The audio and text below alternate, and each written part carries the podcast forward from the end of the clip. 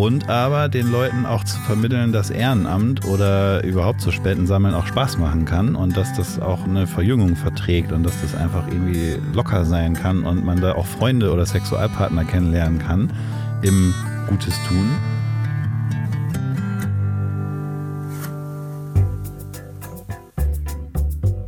Er war schon Manager, Start-up-Gründer, Geschäftsführer und hat über 20 Jahre Unternehmen beraten. Mit diesem Kasper Kram ist nun Schluss. Andreas Loff haut in den Sack und macht sich mit seinem Wohnmobil auf die Suche nach Menschen und Geschichten. Zack. Herzlich willkommen bei Das Ziel ist im Weg.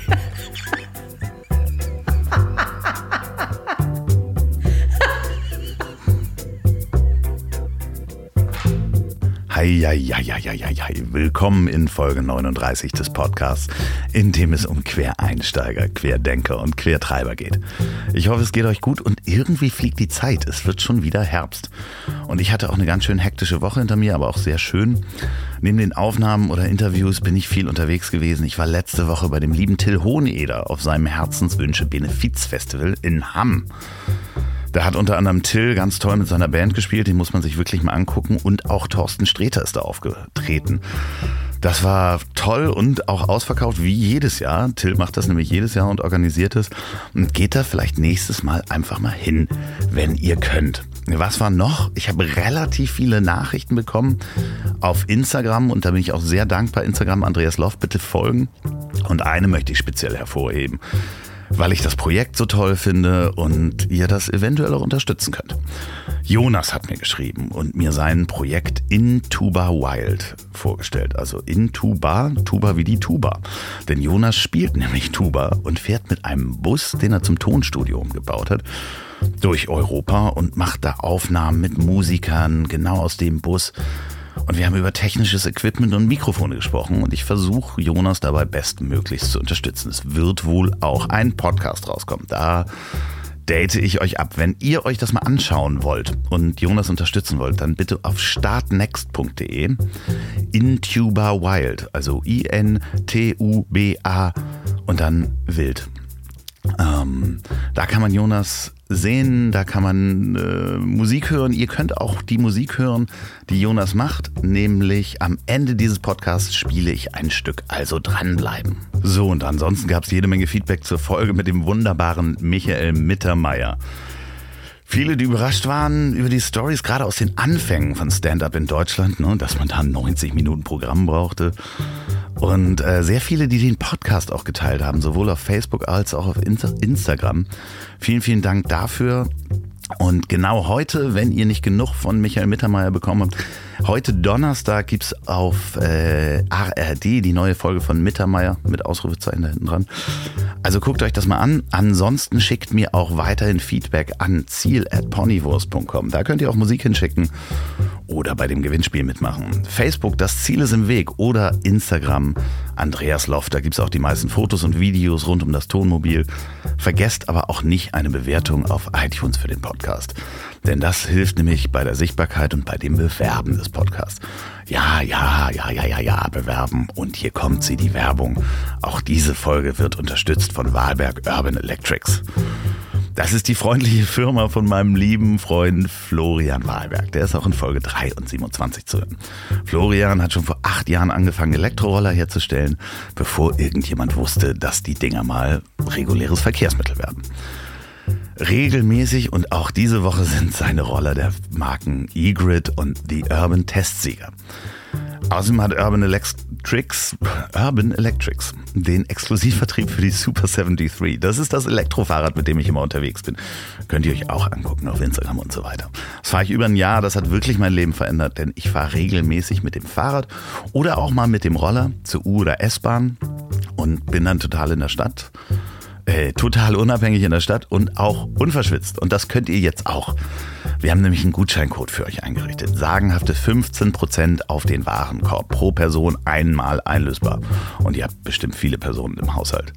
Egal, ob es ein Roller ist, Zubehör oder die Super 73, 15%.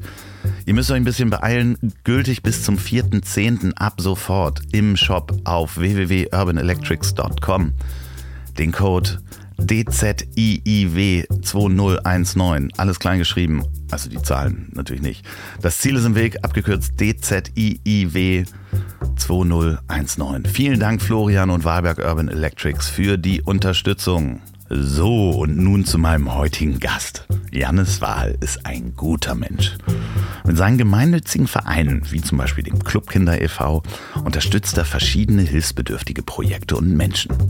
Und das alles mit einer ordentlichen Portion Spaß. Denn Charity muss nicht immer gleich betroffen machen, wie er selber sagt. Außerdem ist Jannis Mitinhaber der Agentur aufgemerkt für eine bessere Welt, der Polyco in Hamburg. Und warum das kein leerer Spruch ist und wie das alles angefangen hat und warum Jannis mal mit Nacktbildern sein Geld verdient hat, das hört ihr in dieser Folge. Wir sprechen außerdem über Basketball, Stalker und Stalkerinnen, die Anfänge als Partyreporter und wie man so viele Projekte unter einen Hut bekommt. Janis und ich haben die Folge abends aufgenommen und dabei auch einen guten Rotwein getrunken. Wir sind gerade gegen Ende mitunter relativ albern, aber niemand musste mehr fahren. So, und das hört ihr jetzt. Viel Spaß beim Reinhören. Okay, mein nächster Gast. Als ich Menschen erzählt habe, dass er in das Tonmobil kommt, haben sie gesagt, das ist ein richtig guter Typ, der tut Gutes. Sein Lebenswerk ist eigentlich auch Gutes zu tun. Er hat einen gemeinnützigen Verein gegründet und hat eine Werbeagentur, die nachhaltige Produkte unterstützt. Bei mir ist Janis Wahl herzlich willkommen. Wann hast du das letzte Mal was richtig Schlechtes gemacht? Ja, grüß Gott allerseits. Ich habe gerade Spare Ribs gegessen, äh, wie du weißt. ja. Aus einem Schwein, wo ich nicht weiß, wo das herkommt, ist aber per se nichts Schlechtes. Schlecht.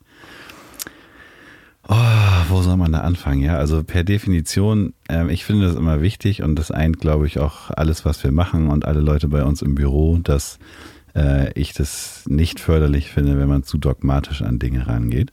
Und ich habe tatsächlich heute eine Dose aus Aluminium Coca-Cola von dem amerikanischen Sympathiekonzern genossen, äh, weil ich Zucker brauchte heute zwischendurch. Und ich, bei sowas fängt es ja an richtig schlechtes ins Schwimmbad eingebrochen. Äh, das also Moment, Moment. polizeilich bekannt, das richtig schlechte. Ich habe mit 16 die Nevermind von Nirvana geklaut. Beim äh, diesen Markt gibt es nicht mehr. Das weiß ich nicht, wie das in Oldenburg in der Innenstadt hieß. Multi Multistore oder irgendwie sowas, eine Kette, die gibt es heute nicht mehr. Und da bin ich erwischt worden, bin ich mit einem Peterwagen nach Hause gebracht worden. Aber da könnte man ja dann auch sagen, dass du ähm, den großen Konzernen was weggenommen hast, um es Nirvana? dem kleinen, einerseits Nirvana, der andererseits der Plattenindustrie, die ja eigentlich auch der Drogen, du musst nicht ganz so nah übrigens ans Mikrofon reingehen. Ich mache alles, was du willst. ja, ja, also fast alles. Nee, du bist sehr nah am Mikrofon. Du hast gesagt, ich soll nah daran gehen. Ja, ja, ja, aber die Lippen müssen das nicht berühren. Ja, gut. Dann gehe ich mit den Zähnen jetzt ähm, Nee, okay, äh, was war das mit dem Schwimmbad? Du bist in ein Schwimmbad eingebrochen? Na, das habe ich natürlich natürlich nie in Wirklichkeit gemacht. Das ist, okay, das gibt. es gibt aber bei Schwimmbädern in Hamburg äh, gewisse Öffnungs- und Schließzeiten und an die haben sich alle Bürgerinnen und Bürger zu halten. Und aber man hat ja manchmal auch nachts Lust zu schwimmen. Und das ist natürlich über zehn Jahre her. Damit ist das natürlich verjährt. Das ist ja überhaupt. Verjährt das bei zehn Jahren? Ich denke ja. Also das Einzige ist, also wenn du jetzt einen Mord gestehen würdest, ich glaube, Mord verjährt nicht nach zehn da Jahren. Da kommen wir in einer halben Stunde ja circa zu bei dem Gesprächsverlauf. Gottes Willen. ja, das ist gut. Äh, ähm, so. Nee, schön, dass du da bist. Äh, wie fühlst du dich hier? Ähm ich fühle mich sehr, sehr gut. Wir stoßen an, man ja. kann es hören, hoffentlich. Ja, Köstliches Gebräu. Äh, ich fühle mich wirklich sehr wohl hier. Du bist ein fantastischer Gastgeber. Nicht nur in deinem Tonmobil, sondern auch in deinem Leben. Ich weiß, um Gottes Willen. Ich habe diesen Mann in mein Leben gelassen. Und er hat wirklich eine, eine, doch auch eine spannende Vita, weil du bist ja auch Quereinsteiger. Wo rein? Na, also ich, ja. Ich meine, du hast angefangen ähm, in, die, in das schreibende Handwerk zu gehen mit einem Praktikum. Ja. Ganz klassisch. Ich habe ähm, abgefahren, wie es sein kann, 20 Jahre ago.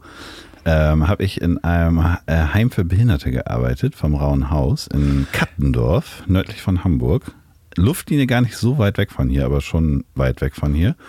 In diesem Mobil hier braucht man da ein bisschen hin. Und äh, habe äh, nachts im Heim für Behinderte äh, Aufsicht gemacht und habe ein Praktikum bei einem Lifestyle-Stadtmagazin gemacht, wie es das ja heute gar nicht mehr gibt. Also weil es insolvent ist. Nein, nein, äh, ja, das war Prinz damals, ne? Ja, und da bin ich tatsächlich ähm, als ähm, Partyreporter losgezogen. Die, und zwar die Genie X von Prinz war Ja, ich habe aber ehrlich gesagt nicht von coolen Partys mit coolen Promis berichtet, sondern äh, ich habe für einen Beileger ähm, wo ich nicht mehr weiß, wer der Auftraggeber war, Parship oder Flirt.de oder Neue.de oder damals sowas, habe ich da ähm, Partypeople fotografiert, die Single waren und äh, ihre äh, von Alkohol verzerrte Fratze in meine Kamera gehalten haben und einen Fragebogen ausgefüllt haben und sich dann als Single des Monats Ah, präsentiert doch, haben. ja, okay, die Zeit, äh, ich würde fast sagen, ja, da gab's das schon. 2003 war das, ne? Da habe ich bei Freenet äh, Nacktfotos ins Internet gestellt mit äh, Fitnessübungen dran. Moment, Moment, Moment, stopp, stopp, stopp, stopp, stopp. Ich Ja. muss noch mal ganz, ganz kurz zurück. Ja. Erstmal kommst du ja aus Oldenburg, Ja. ne? Sagt man Oldenburg? Oldenburg auf jeden Fall. Ja. Äh, Oldenburg geboren, hast da gelebt und deine Schule ähm, ja, zu Ende gemacht, Genossen. genossen und bist dann aber kurz nach dem Abitur gleich ausgezogen. Yes, sagt der Engländer. Ich bin am äh, Samstag, den 1. Juli 2000, hatte ich Abiball. In dieser Nacht habe ich meinen besten Freund, mit dem ich heute alles zusammen mache, kennengelernt. Also dich. Und, Das stimmt ja nicht, wir können ja und also Joko.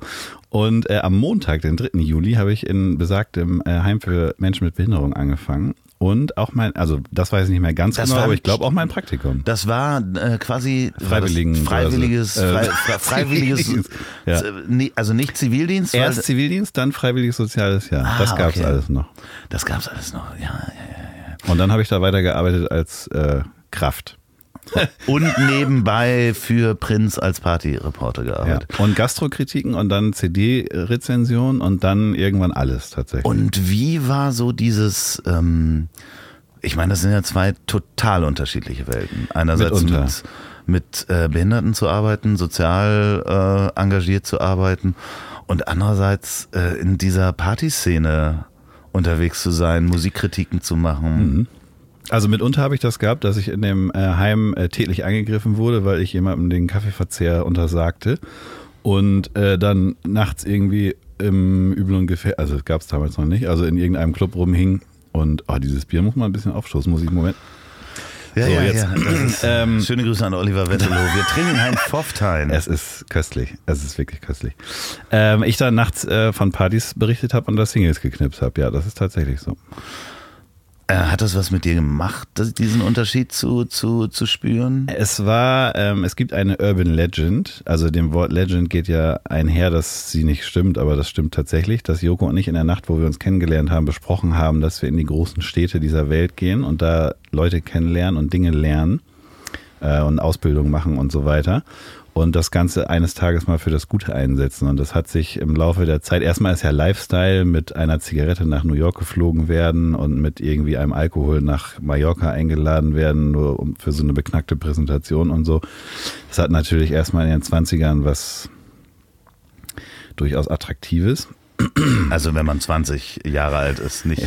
Also in den 1920ern. Weil ich war gerade, gerade so, warte mal, Werbeagentur 1920 Oh, Goebbels. Die, Gold, die goldenen Zeiten. Ja, ja. also nicht von Deutschland, sondern von mir. ja, ja. Okay, alles klar. Auf jeden Fall hat das ja durchaus was Attraktives, da in New York irgendwie ähm, Tequila für 40 Dollar zu trinken und so auf einer Dachterrasse.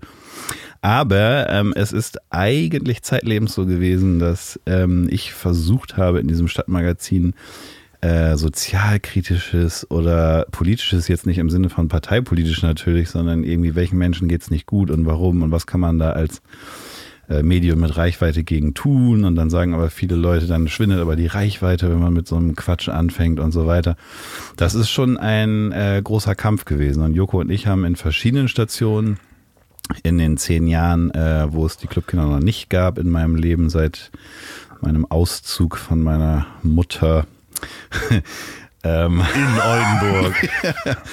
ähm, habe ich da sehr viel versucht und ich bin da quasi immer wieder aufgescheitert und ich war nachher als ja dann irgendwann fertiger Journalist ähm, in der Position, dass ich die Redaktion geleitet habe und eigentlich gar nicht mehr ähm, mir den Pudelclub angeguckt habe oder eine Restauranteröffnung oder überhaupt in der Stadt rumgekommen bin, sondern ich im Büro dann, äh, weil unser Verlag als Mutter das halt so verscherbelt hat, irgendwelche Gastroöffnungszeiten an ähm, Navigationssysteme für namhafte Automobilhersteller oder sowas zu verhökern und bereitzustellen und zu verifizieren. Und das ist dann auch irgendwann eindeutig dann nicht mehr das gewesen, weswegen ich das mal angefangen hatte. Aber grundsätzlich kurz nach dem Abi zu sagen, okay, jetzt ziehe ich ähm, von Oldenburg nach Hamburg. Ähm, war halt natürlich äh, der, die Lust auf die große Stadt. Ich weiß, dass die Zuhörerinnen und Zuhörer das Nicken nicht sehen können, aber ich, ja. das ist so. Ähm, ich habe mir damals tatsächlich mit einem Deutsch-LK, ich wollte irgendwas Journalistisches machen, ähm, gedacht, dass da nur Köln, Berlin, München oder Hamburg in Frage kommen. Hamburg ist A, das nördlichste und sympathischste äh, dieser vier Länder, hätte ich fast gesagt. Ja, und B äh, war für mich damals so, und das ist eigentlich ja heute auch noch so, in Berlin alle abgeranzt und arbeitslos, in München alle Schickimicki und ähm, Cocaine Champagne und in Köln halt Radio und Fernsehen und so viel mehr als jetzt Printverlage. Und Hamburg hat sich aus den zwei Gründen tatsächlich sehr angeboten. Und ich war auch noch sehr nah an meiner Mami dran. ja, das war, wäre meine, meine Frage gewesen. Hast du, also ich meine, das ist ja ein Schritt. Du hast dir deine Wohnung genommen. Mhm. erst, äh, hast du erst den Job akquiriert oder erst die Wohnung genommen? Ich habe eine Zusage, ganz klassisch, ich habe mich beworben, ich habe eine Zusage bekommen und ähm, gleich, also ich habe eine Zusage vom Verlag bekommen und parallel dazu war ich äh, in dem ersten, also äh, gar keinen Spaß jetzt, darf ich hier äh, aus, Kraftausdrücke. Ja, natürlich. Also gar keinen Scheiß.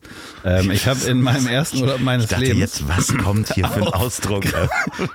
Gran Canaria habe ich ähm, äh, die liebe Sarah kennengelernt, deren Mutter äh, das Heim geleitet hat, in dem ich dann meinen Zivildienst verrichtete. Und äh, da kamen dann zwei Dinge zusammen, dass ich sagte, also wie gesagt, das ist in, in Kattendorf, das ist jetzt nicht ganz Hamburg, aber das ist halt die nördlichste HVV-Station, also AKN.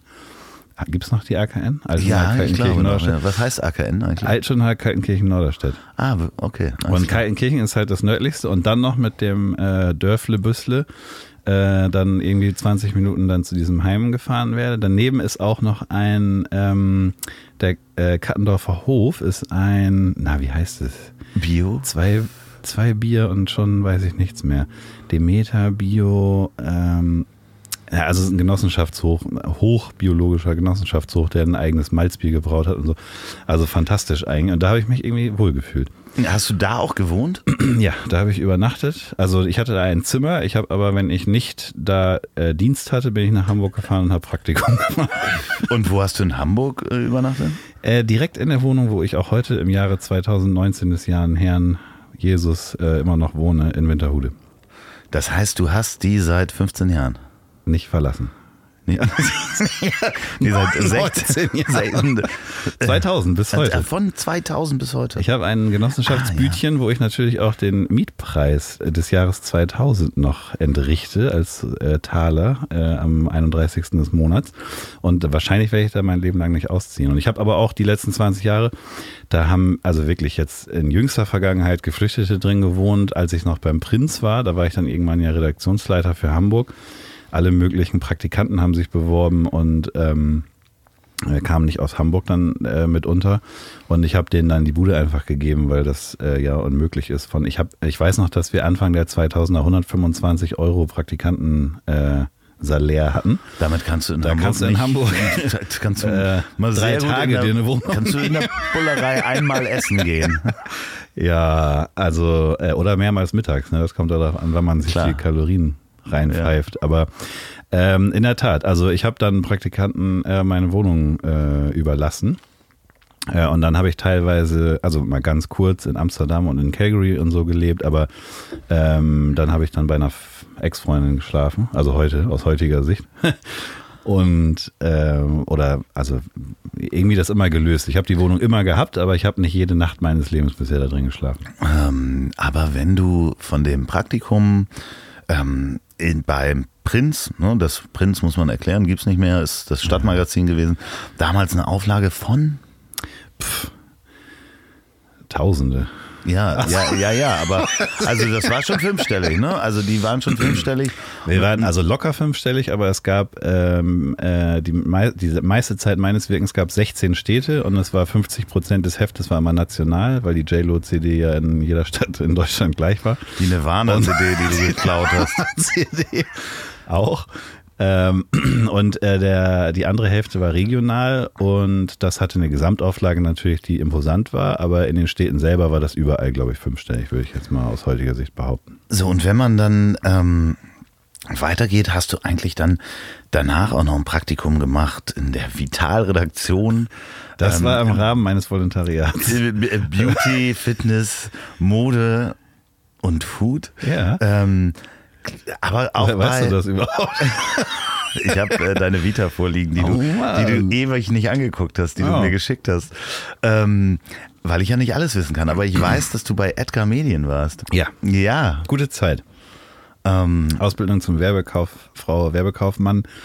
Ähm, hat sehr viel Spaß gemacht. Ich habe verschiedene ähm, Abteilungen durchlaufen und bei ähm, Jan habe ich eine 5 gekriegt. In der Distribution, weil mir das nicht lag. Excel-Tabellen und Stempellisten und so, das ist nicht mein Ding gewesen. Aber wir haben da eine Redaktion gehabt, wir haben da eine, äh, ein Kunstdepartment gehabt. Edgar hat ja immer schon ne, Künstler für umsonst die Menschen, die das nicht kennen, das sind diese äh, Postkarten, ähm, die äh, unter anderem, äh, so hat das alles angefangen mit den äh, Postkarten, oder? Ja, auf jeden Fall. Also das Die, war die der Podcasten, Kult die es damals. umsonst gab in den In Kneipen. Gastronomie, im neben dem, äh, ähm, neben dem Zigarettenautomaten auf dem Genau. Weg zum Klo.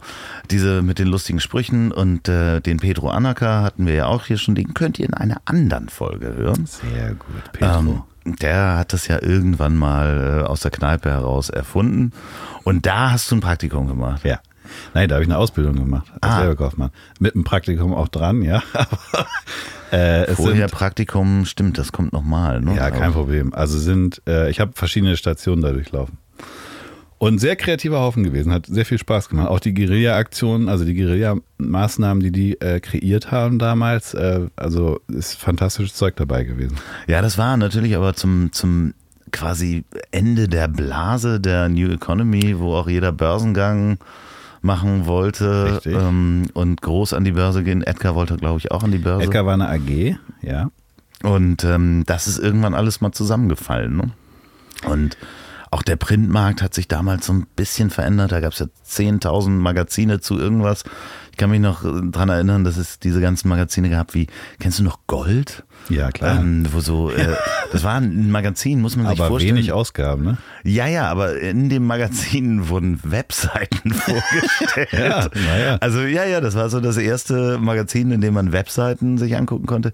Ich war auf der Launch Party und man muss sich damals vorstellen, dass da ist, Ist das Milchstraße gewesen? ich glaube Weiß schon, nicht mehr genau. Ich weiß ja. es nicht mehr. Auf jeden Fall gab es ähm, jede Woche in Hamburg irgendeine Launch Party von irgendwas, einer Mhm. Ja. Zeitschrift, die kein Mensch braucht, einer Webseite, die kein Mensch braucht, einer AG. Kühlschrankbild, Fußballbild. Ja, ja, das war, Wohnmobilbild. es war alles.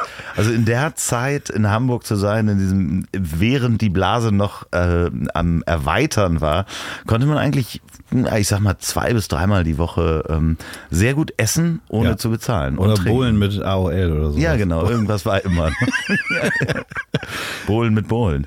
Ähm, Gute Zeit. Also aber sehr lifestyleig, ne? Ist ja alles auch sehr oberflächlich gewesen. Aber ja, Das ging dann aber den Bach runter. Ähm, das, das allermeiste davon ging den Bach runter, ja.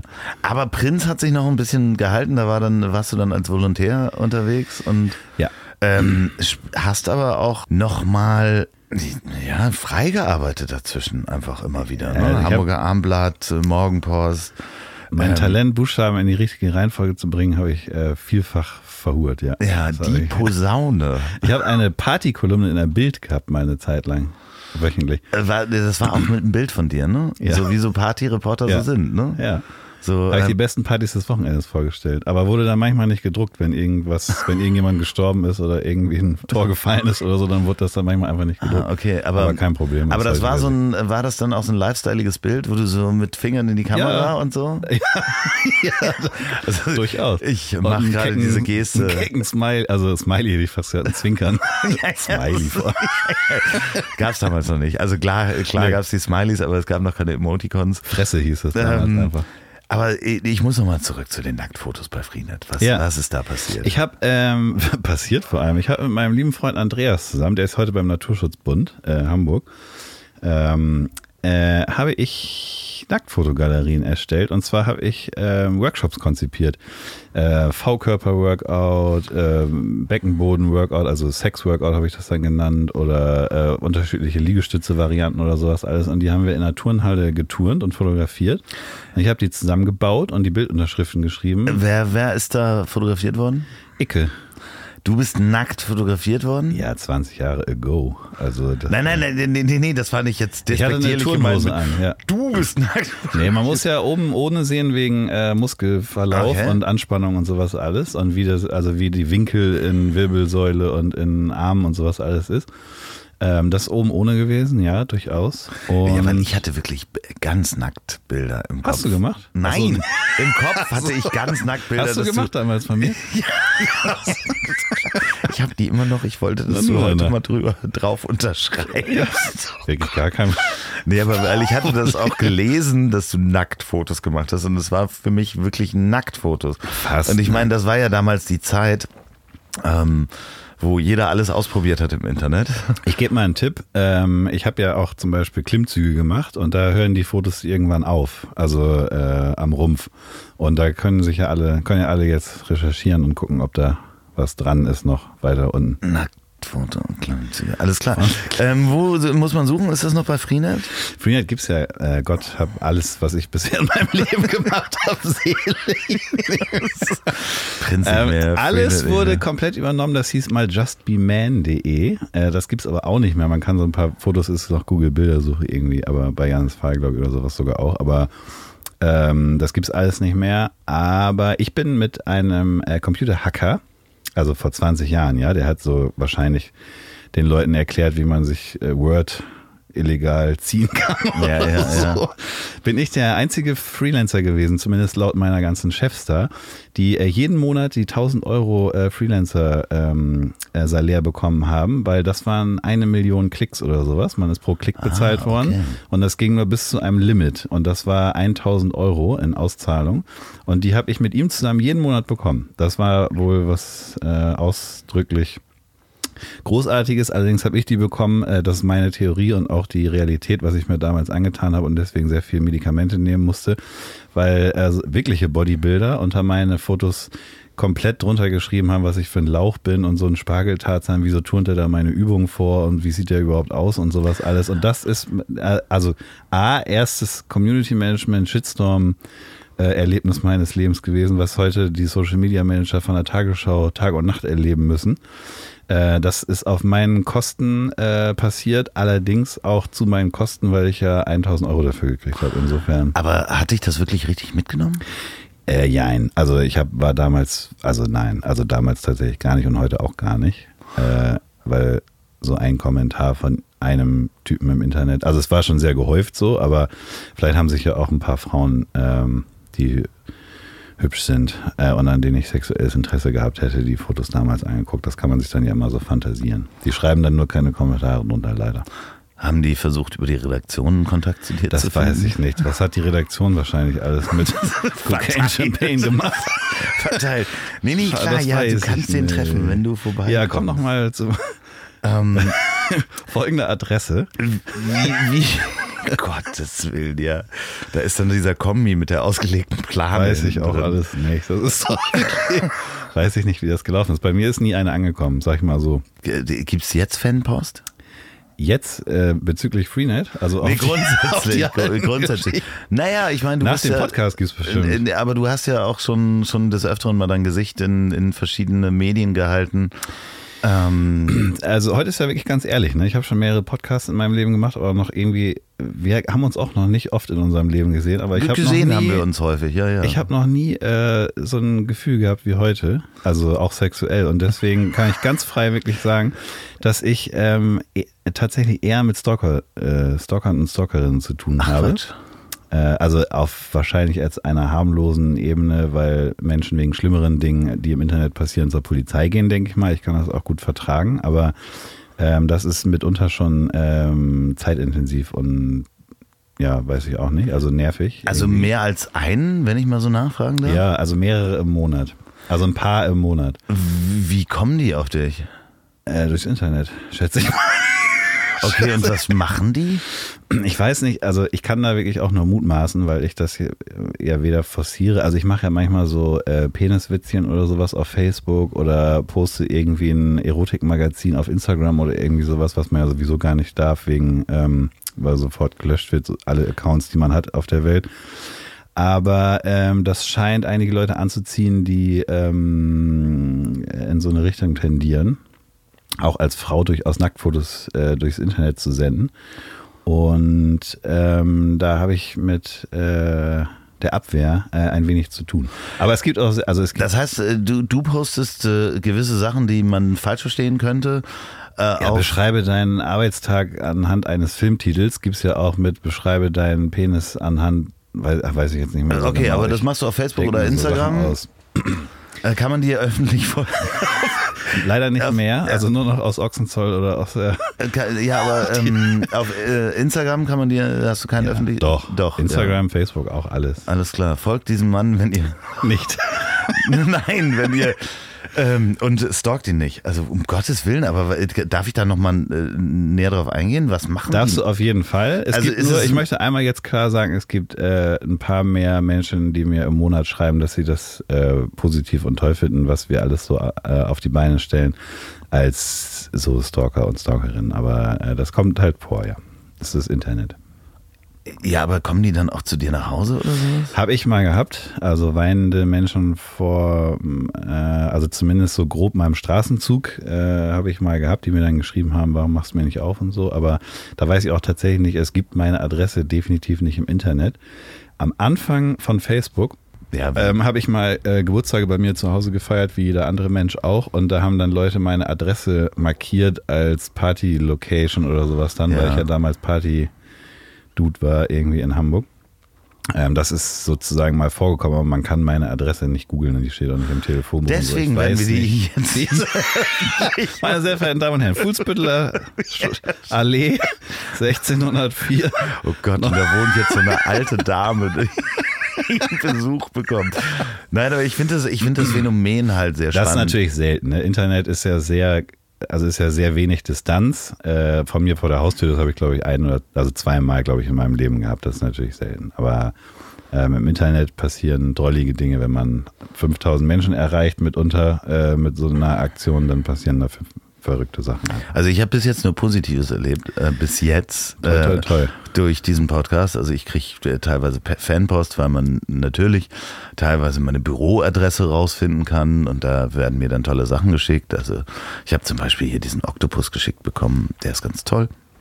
Ähm, ich habe auch schon Pokerchips mit äh, Das Ziel ist im Weg äh, geschickt bekommen. Vielen Dank nochmal. Äh, Das sind alles positive Sachen. So, Ja. aber äh, negativ habe ich äh, bis jetzt ähm, hier in diesem Zusammenhang noch nicht erlebt. Ich habe mal einmal eine Frau mit beim Hundespaziergang getroffen und bin mit der spazieren gegangen und ähm, also wie man so als Hundebesitzer dann so eine Runde miteinander geht, sich kurz unterhält und dann auf Wiedersehen und äh, nicht mal wahrscheinlich den Namen gesagt hat, den Namen des Hundes wahrscheinlich. Und mehrere Monate später klingelt es bei mir an der Tür und die Frau wusste auch, wo ich wohne, aber nicht beim Hundespaziergang wusste sie das nicht. Das hat sie irgendwie recherchiert und mich beobachtet und sagte, ja, ich habe dich so lange nicht mehr gesehen, ich mache mir Sorgen. War sie denn äh, nett oder nur verstörend? Nee, die waren nur verstörend. Also das war wirklich so, Oh. nein, ich bin okay. Ich, äh, mein Hund ist äh, da hinten. Bitte lassen Sie mich los. Also, also das ist, äh, okay. Dann äh, wollen wir das auch gar nicht weiter forcieren und Menschen dazu bringen, dass sie ähm, nach, ähm, äh, wo wohnst du noch? In, Er ja, ja, ja, Ostdorf, in Ostdorfer Born. Ostdorfer Born. Dorthin gehen. Du hast dann, nachdem du äh, bei Prinz gearbeitet hast oder wahrscheinlich immer noch äh, bei Prinz gearbeitet hast, irgendwann gesagt, okay, ich muss das, ich muss jetzt dieses Gute auch tun. Also es ging äh, parallel einher. Ich bin also ähm, vordergründig von meinem Job gelangweilt gewesen irgendwann. Ähm, hintergründig bin ich auch im Betriebsrat gewesen und wusste, dass wir insolvent gehen. Uh. Aber das habe ich auch allen gesagt. Also allen äh, Medienvertretern, die ich kannte. Nein, das habe ich, nein, nein, das ist äh, sozusagen dann auch sehr schnell ein offenes Geheimnis gewesen. Und schenkst du dir einen ein? Klingt toll. Die Flasche, meine sehr verehrten Hörerinnen und Hörer, Sie können das nicht sehen, aber die Flasche sieht unfassbar lecker aus, die, das Etikett schon alleine. Ich würde das ähm, äh, dir rüberreichen. Das eine ist, ähm, äh, da ging es sozusagen für mich inhaltlich äh, interessensmäßig bergab. Und ich habe aber parallel äh, dazu die, die Idee zu diesem Verein aufgebaut mit meinen besten Freunden zusammen. Und äh, einige von diesen besten Freunden haben dann auch gleichzeitig gesagt, wir hauen alle in den Sack und äh, machen das jetzt einfach. Und das ist ein schöner Moment eigentlich gewesen, 2010. Gegründet haben wir dann 2011, aber 2010 haben dann tatsächlich alle angepackt und so richtig abends bei Baguette und Rotwein in der Küche gesessen und sich Namen ausgedacht und wie man das macht und was man jetzt eigentlich genau gründet. Ein gemeinnütziger Verein habe ich vorher in meinem Leben natürlich auch noch nicht gegründet. Wie man das, was man da, was da alles zugehört und so. Und das ist eine sehr schöne Phase eigentlich gewesen.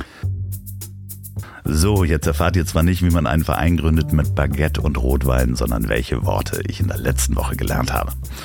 Und ihr könnt zwei Probierpakete der Kehrwieder Kreativbrauerei gewinnen. Das ist die Brauerei vom Weltmeister Biersommelier Oliver Wesselow. Der ist auch in einer der Folgen zu hören und macht unter anderem das leckerste alkoholfreie Welt, äh, Bier der Welt, das UNN.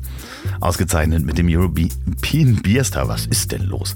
Schaut doch mal auf kehrwieder.bier. Bier geschrieben wie das englische Bier, also B-E-E-R.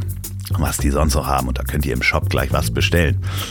So, und jetzt kommt sie, die Rubrik Worte, die ich in der letzten Woche gelernt habe. Und das ist einmal der Pulley. Das ist das Rad beim Plattenspieler, wenn er einen Riemenantrieb hat, der den Riemen sozusagen antreibt. Im Englischen Pulley mit EY am Ende ähm, das ist grundsätzlich auch die Umlenkrolle, aber ich wusste auch nicht, dass es beim Plattenspieler so heißt. Also gib mal den Pulley. Vielen Dank an Marc für den Pulley. Das zweite Wort ist die Schiffsschließung. Das ist ein feststehender Begriff in der Handelsschifffahrt und bezeichnet den Abschluss zwischen Räder und Befrachter. Also ein Schiff muss geschlossen werden, das heißt, das Schiff ist noch unbeschäftigt und sucht nach Ladung. Das Lustige ist, dass äh, der liebe Alexander mir das geschrieben hat, dass er das damals auch im Kindergarten erzählt hat, dass sein Vater Schiffe schließt. Und ähm, die im Kindergarten dachten, er bei der Sicherheitsfirma oder beim Sicherheitsdienst. Also vielen Dank, Alexander. Schiffsschließung. Vielen Dank, Marc, für Pulle. Und jetzt kommt ihr, schickt mir einfach die Worte an ziel.ponywurst.com. Bitte mit Erklärung, Adresse und Geburtsdatum. Ich suche dann die schönsten aus und verschicke dann jeweils ein Bier-Probierpaket. Könnt ihr aber auch auf Instagram machen. So, und jetzt geht's weiter mit Jannis und Rundweiden und Baguette. Clubkinder e.V. Ähm, bei Baguette und Rotwein, ich würde mal sagen, ähm, das ist unser Stichwort, äh, das Getränk zu wechseln. Ähm, das ist eine Abendveranstaltung ähm, ja. hier und keiner muss mehr fahren. Mhm. Wirklich lecker. Ja, ich, äh, für die Hörer, es ist ähm, der Gran Marius Reserva und jetzt kommt ein Wort, das kann ich nicht aussprechen. Silicidad. Doch, genau so heißt es. Vielleicht muss ich an der Unterlippe, perlig im Abgang, aber doch ähm, süffig. Was war die, die ursprüngliche Idee von den Clubkindern? Also ähm, es ist, äh, es basiert ein bisschen auf dieser Urban Legend, was ich mit Joko in dieser, äh, in dieser hochheiligen Nacht besprochen habe, 2000 äh, im Amadeus in Oldenburg. Ähm, es geht darum, äh, Dinge zu lernen und Leute kennenzulernen. Diese Leute sind dann bei einem Stadtmagazin natürlich auch gerne ähm, Clubbetreiber oder Restaurantbesitzer oder prominent oder also in irgendeiner Form Künstler und können einem weiterhelfen im Leben. Ähm, und wir haben dann ein Vereinskonstrukt kreiert, was auf Augenhöhe mit erwachsenen Menschen einfach Spenden sammelt und nicht auf dem Wochenmarkt mit Ökopapierflyern im Regen mit einer Blechbüchse äh, Kupfergeld erbettelt, weil es irgendwelchen Menschen oder irgendwelchen Tieren auf der Welt schlecht geht. Sondern wir haben tatsächlich schon mit Tim Melzer und dem Übel und Gefährlich und Kampnagel und sowas angefangen, so in der Größenordnung, ähm, Spendenaktionen zu konzipieren. Wie muss man sich das vorstellen? Wie waren die Gut. ersten? Ja, ja, ja, ja, sehr gut, gute Leute, gute Spenden. Es wurden Scheine gereicht. Einfach gut. Nee, aber wie muss man sich das am Anfang vorstellen, wenn man sagt, okay, wir machen jetzt unsere erste Spendenaktion und wir suchen uns, oder äh, eine der ersten und wir suchen uns. Also Ding ist, ich weiß tatsächlich nicht, ob du das jetzt weißt oder nicht, aber ähm, Joko und ich sind gut im, ähm, also ich will jetzt nicht sagen blöffen, aber gut da drin, äh, eine Idee zu haben und die auch wirklich energisch voranzubringen. Und dann äh, in den ersten Gesprächen erstmal das Ziel zu formulieren und nicht den Ist-Zustand zu formulieren. Und wir haben das geschafft äh, mit den ersten, also irgendwann mit zehn guten Zusagen und mit zwei Prominenten und so weiter, dass wir gesagt haben, es gibt ein Wochenende im Dezember 2011, das ist das Clubkinderfestival ab jetzt. Und äh, bei diesem Clubkinderfestival wird sich alles, was in Hamburg äh, an diesem Wochenende veranstaltet wird und stattfindet, unter unseren Verein stellen, einsortieren. Der Verein darf somit das gesamte Line-up der Stadt kommunizieren einfach. Also alles, was in allen Clubs los ist und alle Bands, die auftreten an diesem Wochenende und so weiter. Und dann hatten wir ein Festival mit, ich weiß es nicht mehr genau, 74 Locations und 180 Künstlern und 30 Partys und sowas alles weil wir am Anfang natürlich gesagt haben, es macht schon jeder mit. Du wärst dumm, wenn du nicht auch mitmachst. Mhm. Und ab dem 10. Mai stimmt es dann ja auch sozusagen. Man hat dann ja irgendwann große Freiheit ja, klar, und äh, Mundu und sowas alles. Äh, und dann funktioniert das. Und wir haben äh, immer einen Spendenzweck. Und wir haben immer ein Motto oder ein Thema oder eine Kampagne oder wie man das auch immer nennen will, was auf diesen Spendenzweck einzahlt. Und das ist bis heute runtergebrochen auch so, dass wir kuratieren. Ähm, irgendein gemeinnütziger Verein hat ein Problem, der braucht eine Anschaffung, der braucht einen Ausflug mit Kindern, äh, irgend, irgendetwas Konkretes, was man beziffern kann.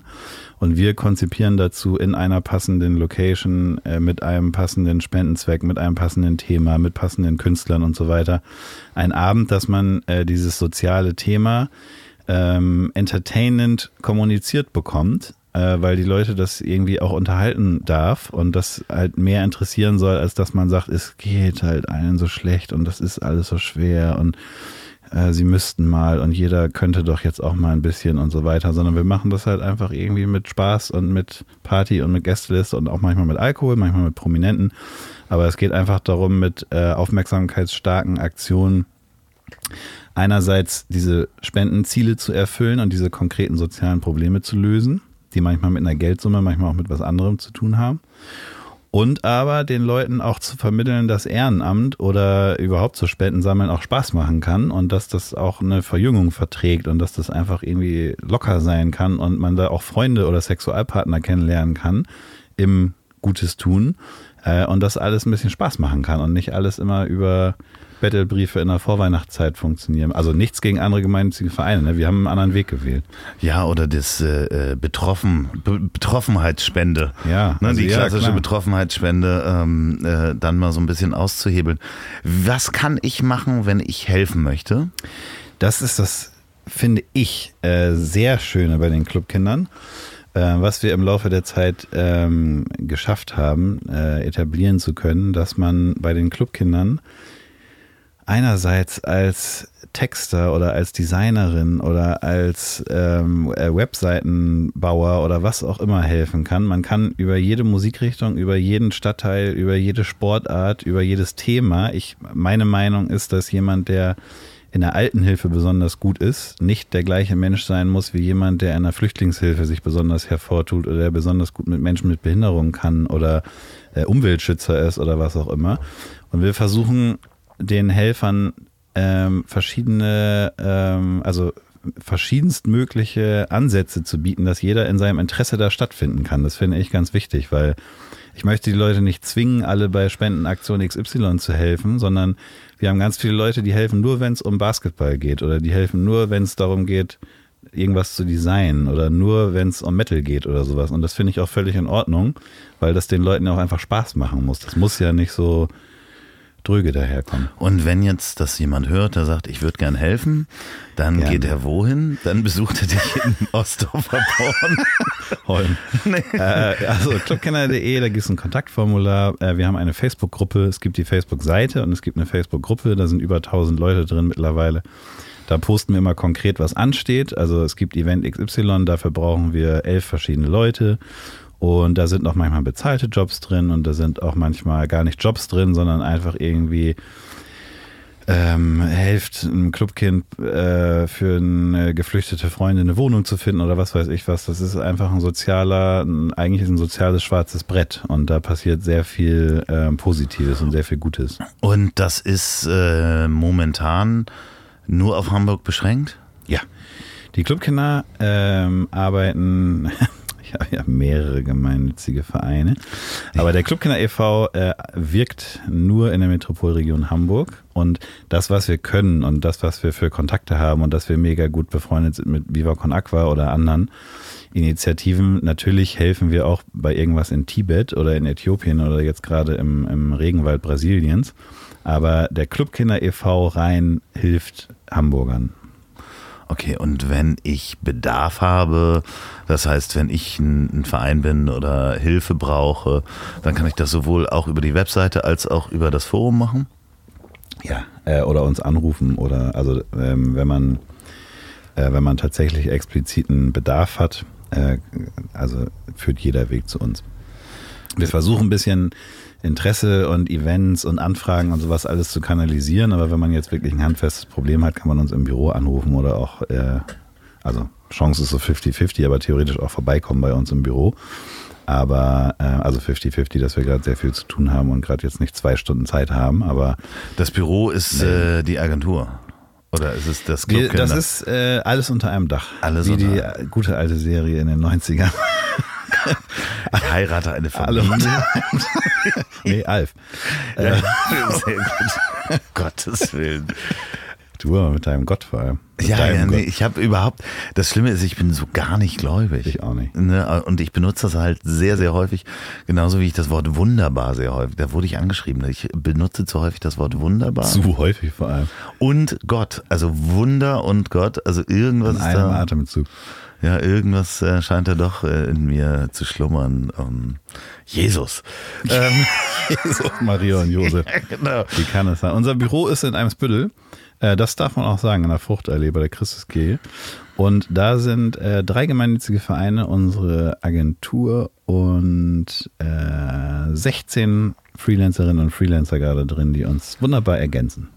Äh, wie ist das? Also als Mietarbeitsplätze? Jo. Eine Freelancer-Legebatterie. Wir sind 35 Leute im Büro und da gibt es wirklich alles, was man sich vorstellen kann. Also Leute, die Dienstleistungen, sage ich jetzt mal, äh, für ihre Miete einsetzen. Also Webseiten bauen oder so. Also es, da gibt es wirklich alles. Es gibt Leute, die so ein bisschen für uns arbeiten oder regelmäßig oder ähm, Leute, die gar nichts mit uns zu tun haben und da einfach einen Büroplatz gemietet haben, gibt es alles. Die ergänzen uns aber insofern, dass wir bei uns im Büro auch wirklich rein äh, Simple Movie Macher oder B2B Kommunikationsexperten äh, oder sowas sitzen haben, die in unserem Kosmos bisher, äh, das ergibt sich einfach nicht, die 40 Stunden zu beschäftigen so oder 36 bei uns. Aber was sind die anderen beiden gemeinnützigen Vereine? Ich habe einen Verein für Artenschutz. Er heißt Nepal Wildlife e.V. Äh, mit Hannah Emde zusammen, einer Tierärztin. Und wir haben äh, den Help Here e.V., äh, der ein äh, Hilfsplattform ist, also eine digitale Plattform, ein schwarzes Brett für allerlei Ehrenamt und Bedarfe, die gerade ruht. Also sie ist, Entschuldigung, sie ist gerade online, aber sie ruht gerade, weil wir auf eine äh, Finanzierung warten seit zwei Jahren. ja, aber die Gemeinnützigkeit ist, in, in, also ich habe da totales Verständnis für, denn es ist ja gar nicht so einfach, Nein, als äh, äh, gemeinnütziger Verein anerkannt zu werden. Ne? Nein, also das ist schon auch ein, ähm, wenn man sagt, ja, da mache ich was Gemeinnütziges und einen gemeinnützigen Verein, da gibt es richtig Regularien, die dahinter stecken. Äh, also richtig Regularien vom Finanzamt äh, auf jeden Fall, das sowieso. Also was man da alles äh, angibt, was man auch jedes Jahr erfüllen muss, was man nicht machen darf, was man machen muss. Äh, das ist ein Regelwerk, was man sich einmal möglichst in sein Gehirn massiert und sich dann eine Excel anlegt, wann man welche Versammlungen machen muss und wann man welche Berichte abgeben muss und sowas, damit die Gemeinnützigkeit auch Bestand hat.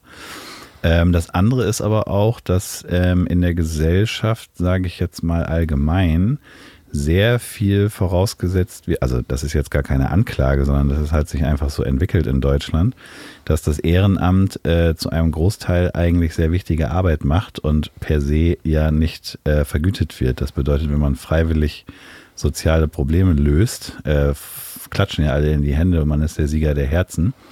Und äh, irgendjemand anderes verdient gerade durch Kapitalismus äh, 16.000 äh, Euro im Monat.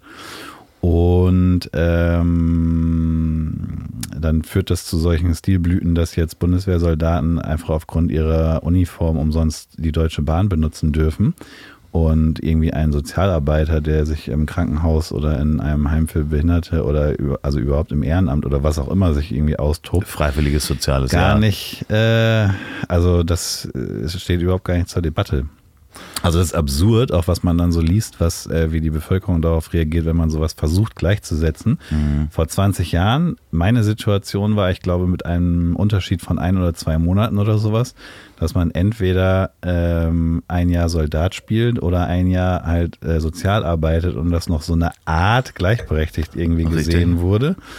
Und das ist heute wohl nicht mehr so, aber das ist jetzt auch ein weites Feld natürlich. Nee, aber ähm, äh, ich finde es total spannend. Vor allen Dingen gibt es da ja noch, das nächste ist, ähm, ja, neben dem gemeinnützigen Verein gibt es dann ja noch die gemeinnützige GmbH. Da habe ich mich mal so ein bisschen mit beschäftigt.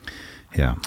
Und das ist ja auch wiederum äh, schräg und äh, äh, gesetzmäßig ein, ein sehr komisches Feld, weil es gibt da ja wirklich geme gemeinnützige GmbH und du kannst mich korrigieren, ist, du musst 50 oder 40 Prozent de deiner Gewinne eigentlich nur an den ähm, gemeinnützigen Zweck ausgeben bei der gemeinnützigen GmbH? Ich würde dich GmbH? korrigieren. Das ist im Prinzip richtig, ja. Also du hast natürlich als GmbH äh, Dienst jetzt erstmal äh, Erträge zu erzielen, aber du hast einen gemeinnützigen Aspekt da drin, aber äh, du bist ja trotzdem eine GmbH. Also auch wenn du eine GmbH bist, geht es ja erstmal darum, da äh, Geld rauszuholen. Ja, aber da gibt es natürlich auch, das ist natürlich auch ein Feld, wo viele oder es gibt viele, die mit dem unter dem Deckmantel der Gemeinnützigkeit als gemeinnützige GmbH ähm, dann Gelder woanders hinschieben. Also viele glaube ich nicht, weil nee, viel, bei ja. GmbHs wird noch sehr genau hingeguckt ja. jetzt, äh, weil das ja noch nicht so all, also es gibt ja noch nicht so lange.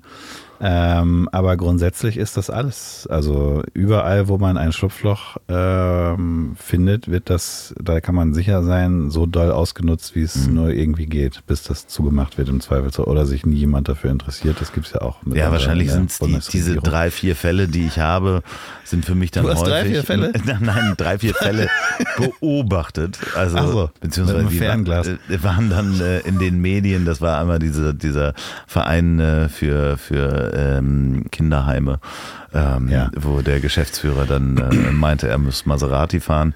Und dann äh, gibt es äh, diesen Fall von den mehreren gemeinnützigen GmbHs, die dann ähm, für den Tierschutz äh, was gemacht haben, aber der Tierschutz ja. sah aus, dass äh, sie das Haus weiter aufgebaut haben, wo die eigenen Hunde dann drin wohnen ja. können.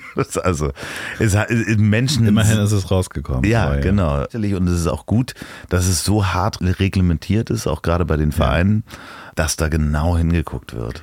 Ja, also natürlich macht es einem äh, einige Sachen schwerer, weil man sich ja irgendwie denkt, so wenn man jetzt äh, dafür haftet, also in irgendeiner Rechtsform, äh, wo, wo man einfach als ähm, als äh, natürliche Person verhaftet, äh, wird da nicht so genau hingeguckt wie bei sowas, wo man eigentlich ja nur wirklich von morgens bis abends versucht, Gutes zu tun und dann aber manchmal äh, unbewusst äh, nicht wissen, schützt ja nicht vor Strafe, aber zweimal im Jahr irgendwie fast im Gefängnis steht oder die Gemeinnützigkeit auf der Kippe steht oder sowas, weil, weil es einfach an Beleg Papier nicht. hängt oder sowas. genau, ein, aber ein es Beleg ist nicht mag da. auch gut sein, dass es so ist, aber so. ja. Und der zweite gemeinnützige Verein war nochmal? Der zweite ist der Nepada Wildlife e.V., äh, Artenschutz. Äh, und wir haben da sehr konkrete Projekte, dass wir einzelnen Tierarten helfen, äh, nicht mehr oder weniger als zu überleben. Was für Tierarten sind das? Wie muss man sich das vorstellen? Ähm, also als Tierärztin kannst du dich halt spezialisieren auf ähm, bestimmte Arten oder auf bestimmte Säugetierklassen oder auf bestimmte äh, Lieblingstiere ja letztendlich auch. Du kannst als Tierärztin eine äh, Praxis aufmachen in Eppendorf, wo du ähm, kleine ähm, Hunde und Katzen behandelst oder vielleicht auch mal eine Schildkröte, dann wenn da jemand Exotisches reinkommt. Oder du gehst damit halt in den Regenwald, in den Dschungel und äh, guckst dir halt äh, die Themen der Habitatfragmentierung an, weil die Menschen in Deutschland zu viele ähm, Monokultur Ananas aus Costa Rica kaufen oder ähm, Produkte konsumieren, wo Palmöl drin ist, wo es Monokulturen auf Borneo gibt. Und das ist eigentlich früher alles Regenwald gewesen, wird jetzt abgeholzt und zu Nutzflächen gemacht. Also Nutzflächen vermeintlich für den Menschen halt Nutzflächen. Und äh, in Panama brennt gerade da äh, deswegen der halbe Regenwald, weil Menschen A Weideflächen als, ähm, als ähm, Viehzüchter ähm, da ähm, also schaffen wollen. Äh, ist, also ist ganz explizit so, auch unter dem neuen Präsidenten ist es explizit so, dass das gefördert wird und auch von ihm geduldet wird, in Anführungszeichen. Oder ähm, Anbauflächen für zum Beispiel Soja, womit äh, hier die deutsche Kuh gefüttert wird, damit sie köstliche Landliebe Milch gibt, die ja äh, vom Namen her per se jetzt erstmal biologisch klingt, aber da nicht viel Bio drin ist. Wenn du dich mit all diesen Dingen beschäftigst, also zu helfen, wo es brennt, wo es Menschen schlecht geht, wo es Tieren schlecht geht und so weiter. Nimmst du das abends mit ins Bett und kannst du manchmal deswegen nicht schlafen, weil du dich ja auch so füllst mit den nee. mit Problemstellungen? Also, oder ja, das tue ich. Ähm, Entschuldigung, ich wollte nicht. Nee, nee, nee, nee, nee, nee bitte, da war die. Nee, nee, da war schon eigentlich die, die Frage, ich habe eine zweite Frage hinterher. Also ich fahre 20 Minuten mit dem Fahrrad nach Hause äh, an der frischen Luft und das ist auch super so. Und äh, auf dieser Strecke lasse ich das eigentlich äh, tatsächlich alles hinter mir. Liegt aber, glaube ich, auch daran, dass ich sehr viel in einen Tag packe ähm, und ich dann auch einfach abends eine Folge American Horror Story oder Stranger Things oder sowas gucken will und dann äh, ins Bett gehe und wenn ich mich ins Bett lege, schlafe ich innerhalb von einer Sekunde ein. Aber ich bin dann halt morgens ähm, beim Kaffee machen, also beim Geruch von Kaffeepulver, bin ich dann auch schon wieder auf Zille und, äh, und bin schon wieder in schon den wieder. Problemen von gestern drin. So, aber davon träumen oder sowas tue ich nicht. Das muss ein Job sein. Ähm, man hat ja, natürlich hat man manchmal Notfälle, aber das muss ein Job sein, den man auch als Job sieht und dann irgendwann Feierabend macht. Wenn man sich ähm, eure Agentur anguckt, Polycor. Ja. Dann arbeitet ihr ausschließlich, wenn ich das so sagen kann, für nachhaltige Kommunikation. Ist das das, das Richtige oder würdest du wie Nicht nur Kommunikation, ja. Wie würdest du es beschreiben? Also äh, nicht nur Kommunikation, weil da ja auch der Wein ist wirklich so lecker einfach, äh, weil da ja auch äh, Designleistung oder äh, Beratungsleistung drin stecken, Strategie. Ne? Aber äh, grundsätzlich ist das so. Wir nennen uns Agentur für eine bessere Welt und ähm, das, da gab es eine Vorgängeragentur, die das zwei Jahre schon ausprobiert hat. Wir haben uns 2015 so positioniert. Und 2015 und auch davor klang das noch ein bisschen irgendwie pathetisch so. Und nicht nur durch Greta Thunberg und durch alle aktuellen Entwicklungen, die es gerade gibt, ähm, ist es heute, fühlt sich das aber irgendwie, also ich will jetzt nicht sagen deutlich besser, aber heute fühlt sich das wirklich komplett richtig an einfach. Weil es wichtig ist, ähm, da die Spreu vom Weizen zu trennen. Und ähm, bei jeder Jeans und bei jedem Energieanbieter und bei jedem Essen und bei jedem, äh, also bei allem, was das Leben, bei in jedem Lebensbereich ähm, ist es wichtig, dass man da genau hinguckt. Und das versuchen wir ähm, also A selber zu tun, nicht nur für uns privat, sondern eben auch, wenn wir in ein Gespräch reingehen, wo wir denken, bei denen ist alles perfekt, laut Website und Social Media Kanälen oder wieso wollen die sich mit uns treffen? Die sind ja meilenweit davon entfernt, laut Website und Social Media Kanälen. Ähm, aber ähm, das, ähm, also ich, ich finde das einfach umso wichtiger, dass man ähm, mal abgesehen davon, dass man da ja auch Leuten einen Arbeitsplatz gibt, wo man freitags, glaube ich, ähm, sinnerfüllter in sein Wochenende geht, als wenn man die gleichen Sachen für irgendwie Automotive oder Telekommunikation XY machen würde.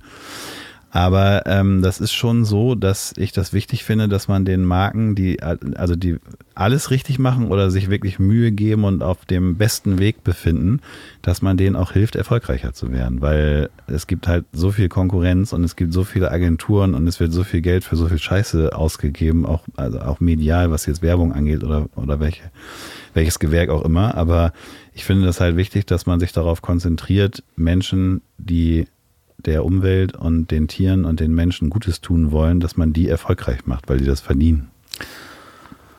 Das heißt, ihr habt, ähm, ihr habt wahrscheinlich so einen Filterprozess auch für Kunden, die äh, sich bei euch bewerben oder euch als Agentur ansprechen und zu sagen, da gehe ich mit in Pitch oder da gehe ich äh, äh gar nicht erst hin? Ähm, wir haben uns äh, 2011 tatsächlich hingesetzt und sogar so ein Manifest geschrieben, was so ein Regelwerk ist, für wen wir arbeiten und für wen nicht und warum.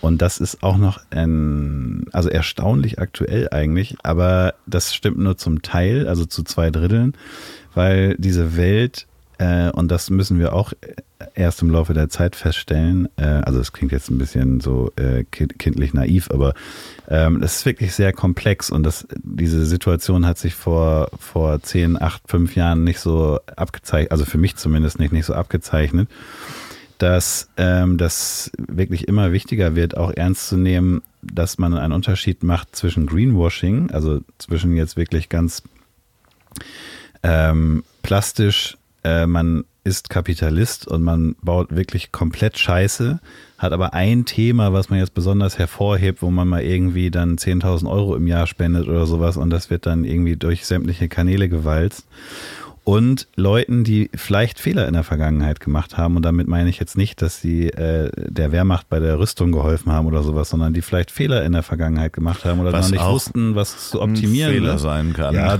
kann durchaus ähm, Leute, die irgendwie nicht wussten, was es alles zu optimieren gibt und wie man da überhaupt rangeht und sowas alles und die sich aber wirklich auf einem guten Weg befinden und wo man jetzt nicht das zu vorverurteilt, also natürlich gibt es Nestle und so, da muss man jetzt nicht drüber sprechen. Und Kreuzfahrt. Aber es, es lohnt sich halt bei so einem Mittelständler mal zu gucken, ob der das einfach nicht weiß, was der alles besser machen könnte, also ökologisch oder ökonomisch oder äh, sozial besser machen könnte oder ob der das nicht will oder ob der sagt, so Profit steht für mich über allem, das ist mir scheißegal, wie es meinen Mitarbeiterinnen geht oder sowas. Das ist einfach immer schon, also das muss man sich schon filigran angucken so und da braucht man auch ein bisschen Erfahrung für. Ihr beratet ähm, Du hast aber auch eine schöne Stimme. Ja, ich weiß, das ist immer im Ansatz, weißt du, das ist äh, wie so ein Pferd, was einfach über so eine so, ein, so, eine, so, ein, äh, so ein äh, Berg springen muss. Das ist nur der Ansatz, weißt du, das ist nur dieses, du hast ja, ähm, also ihr beratet äh, Unternehmen, um Gottes Willen. Äh, Prost, das ist sehr schön, dass du da bist. Komm, wir auch. stoßen einmal an. Machen wir. Ähm, schön. So, das ist auch das Schöne an, ich liebe ja Abendpodcasts. Ähm, ich jetzt auch. so ja, die Aufnahmen. Das ist auch ein Unterschied. Man hört das auch, ob was äh, tagsüber aufgenommen. Also ich höre das zum Beispiel. Ja. Ähm, zum aber ihr beratet äh, natürlich Unternehmen wie äh, oder Vereine wie Greenpeace, für die ich auch mal arbeiten durfte.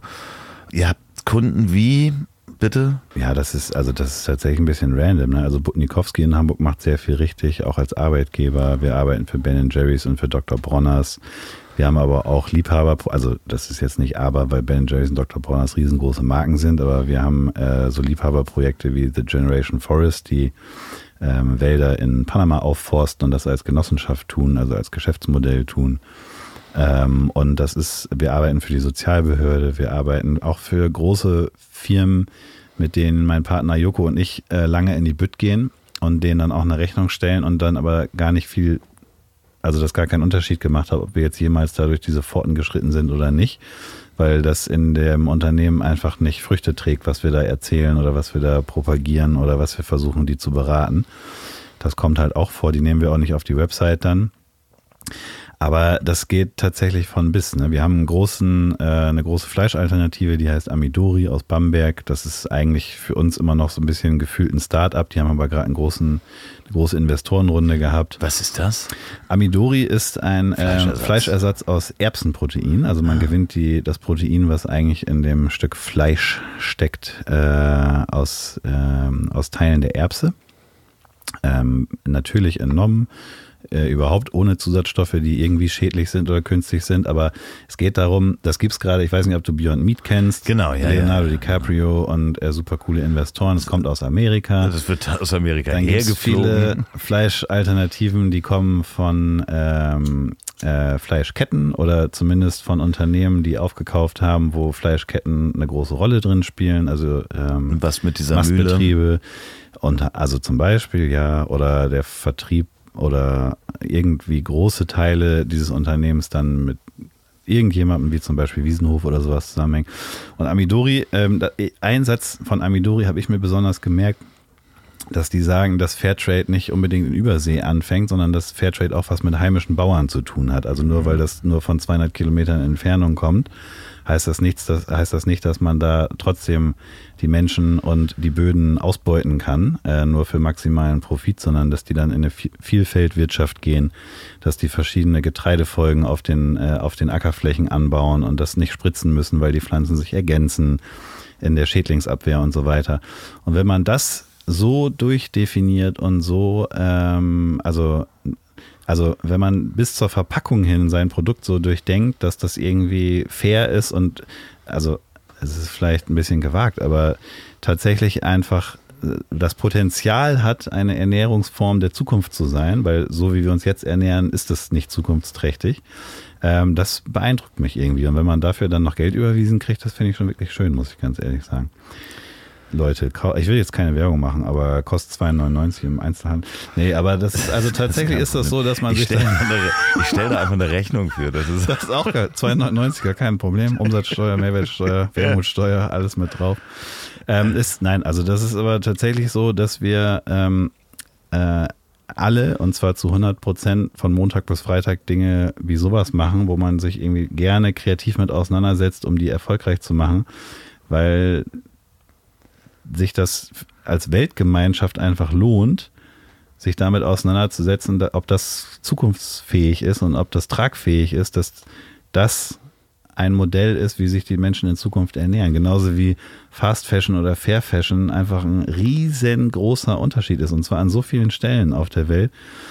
Ähm, ist das auch der, der Ausgleich, wenn ich da nochmal einhaken darf, zu dem, dass du dich so viel mit den Problemen konfrontierst, dass du die guten Ideen förderst, dass du so gut schlafen kannst? Der Ausgleich? Ja, der Ausgleich, dass du eine gute Idee förderst und dafür arbeiten kannst und äh, darüber deine Belohnung bekommst als Ausgleich dafür, dass du dich natürlich auch den, mit den Problemen beschäftigst, den Problemstellungen, wenn jemand Hilfe braucht. Also romantisch ist das auf jeden Fall so. Ähm, nüchtern betrachtet ist das so, dass wir ja einfach Mechanismen anwenden, also zum Beispiel Mechanismen der Werbung, die seit Jahrzehnten gleich funktionieren und das ja eigentlich egal ist, ob man das jetzt für einen äh, Billigweinbrand macht oder für ein Produkt, was die Welt verbessert. Ne? Das sind einfach, also man muss einfach versuchen, das den Leuten schmackhaft zu machen und dann müssen die Leute das weitererzählen und äh, weiterempfehlen und dann ähm, bekommt das halt immer mehr Relevanz in der Bevölkerung und das versuchen wir auf verschiedenste Arten und Weisen anzuwenden und für mich ist es natürlich schön, wenn das funktioniert und bei uns ist es irgendwie dafür, dass wir jetzt nicht seit 40 Jahren Werber sind oder sowas, weil ich ja noch gar nicht 40 Jahre alt bin, ähm, ist das schön, wenn das so funktioniert und wenn ähm, solche Startups oder wenn grüne Unternehmen oder wenn irgendwelche nachhaltigen Produkte dann eine große Gewinnsteigerung erfahren, dadurch, was Joko und ich und unser Team uns ausgedacht haben.